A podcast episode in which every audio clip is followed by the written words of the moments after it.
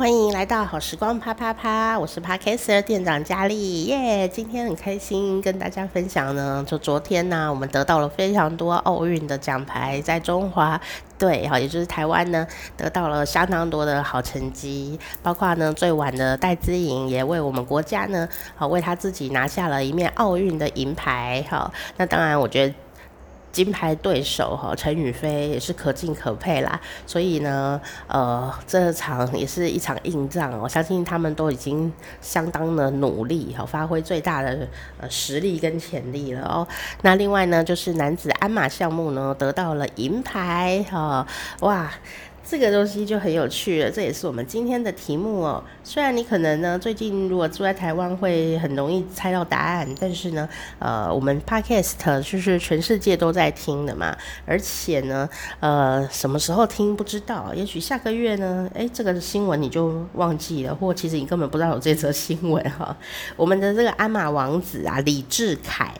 啊，他在本届的奥运当中呢，使出了增加难度的一个姿势，叫做呃一个动作，叫做汤马式回旋，而得到了这个银牌的夹击哦。那汤马式回旋哦，如果简单来说呢，它就是双手撑在鞍马上，然后双脚就这样子一直不停的分开回旋，分开回旋这样。大概你可以想象，因为这个动作太经典了，那可是呢，就是在这个动作上再增加难度，再做变化。不过呢，这也很有趣哦，因为他的教练呢，为什么会让他练汤马式回旋？因为他的教练啊。教过的学生都要学汤马式回旋这个动作，这个动作是很难的哦。为什么教练要他们都学汤马式回旋呢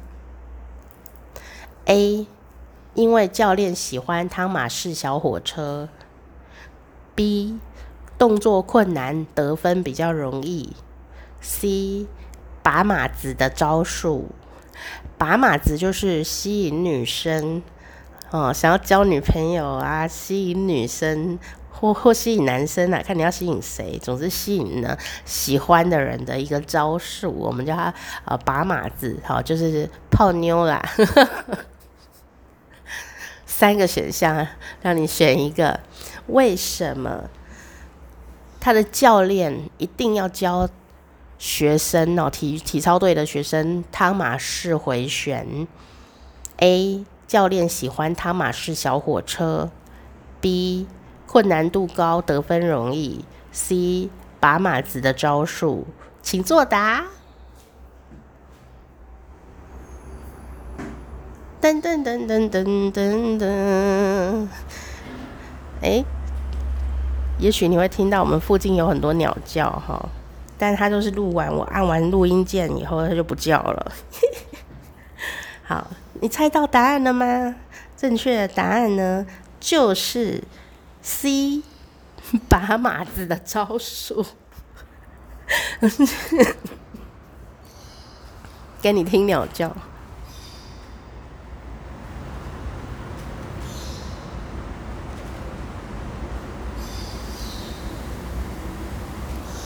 他们在聊天呢，然后有时候会忽然一阵对话哦。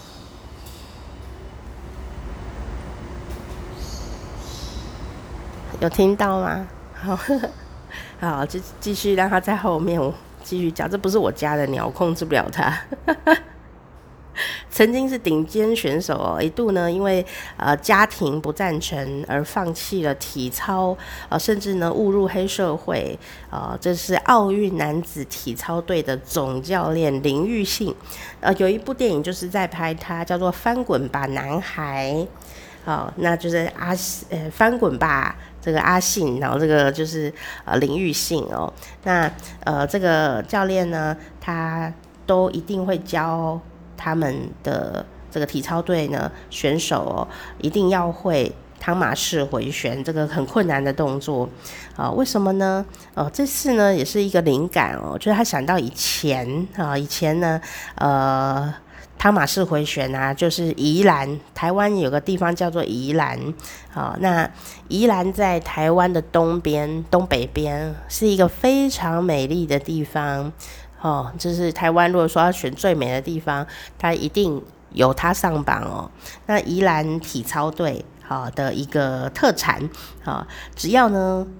出去。哦，汤马士一回旋呢，就会吸引大家的目光。所以呢，以前呢、啊，这个阿信教练呢，年轻的时候哈、哦，那个舞会啊，哦，学长呢就会找他们哦，体操队要先去，然后去的时候呢，他们就会开始，学长就会请体操队先在舞会当中做汤马士回旋，然后一回旋呐、就大家啊，有些女生啊，就呜呜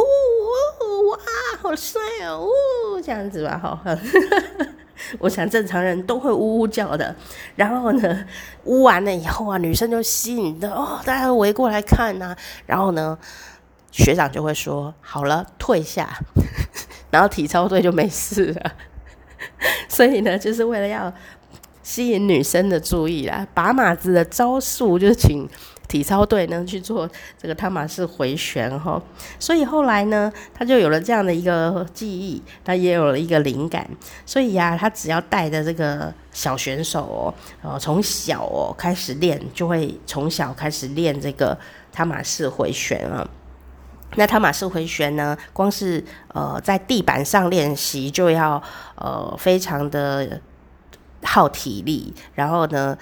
要做出角度跟速度，哈，那非常非常的辛苦。那如果在鞍马上更辛苦，因为鞍马上就只有两只手要去做支撑哦，所以我想他们一定常常摔到 七零八落的，都受伤了哦。所以光是哈，呃，你用两只手，然后跟着两个鞍马，要连续做出十个回旋动作，就已经是相当有难度了。哦，那真的是要呃技术、体力哦，都要非常深厚，才可以做完全套哦，哦，这个是呃鞍马这个体操项目哦，有一我记得有另外一个题目就有问啊，体操项目里面最困难的是最耗体力的是什么？哦，答案好像就是鞍马，所以你不要看他帅气在那边呃回旋来回旋去哈，其实是很辛苦很辛苦的一件事情哦，所以真的不管呃有没有得牌，我觉得体操选手真的就是在展现人体哦。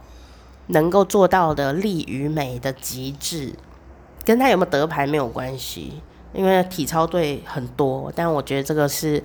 呃人体展现力与美的，而且整个奥运都是在展现人体力与美和人体极限和追求卓越的一个舞台哈。当然，它也会有一些政治因素在这个里面。怎么说呢？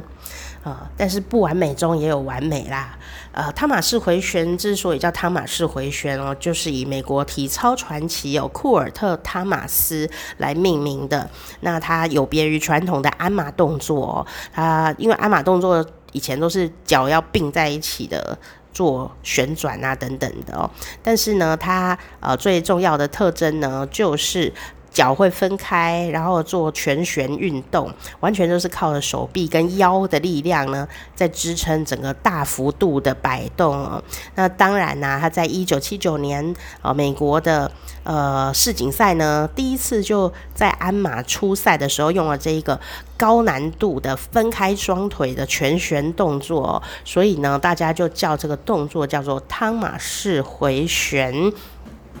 听起来好像很完美，对吧？事实上呢，这位当时可能是全世界最强的体操选手哈，他没有参加过半次奥运呢。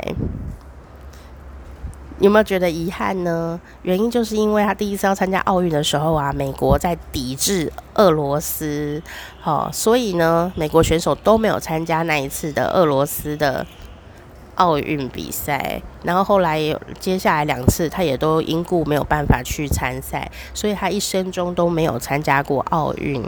好，而且他在去年二零二零年的时候呃过世了，所以他也没有办法看到这次奥运呃的选手也是用着他呃发明的这样的一个汤马式回旋，其实会有一点感伤啦。但是呢，如果你研究奥运史，就会发现哦，奥运真的是每一届都有每一届的不完美。那个不完美，有可能像这一次有疫情，有可能以前有政治的运作。可是呢，就跟人生一样，所有的选手啊，都是在这个不完美的场域当中，还有人生不完美的 压榨当中，去寻找追求完美的一个机制。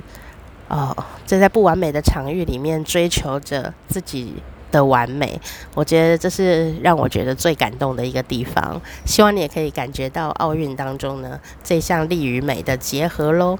好，时光啪啪啪，赶快帮我订阅，我还在家休养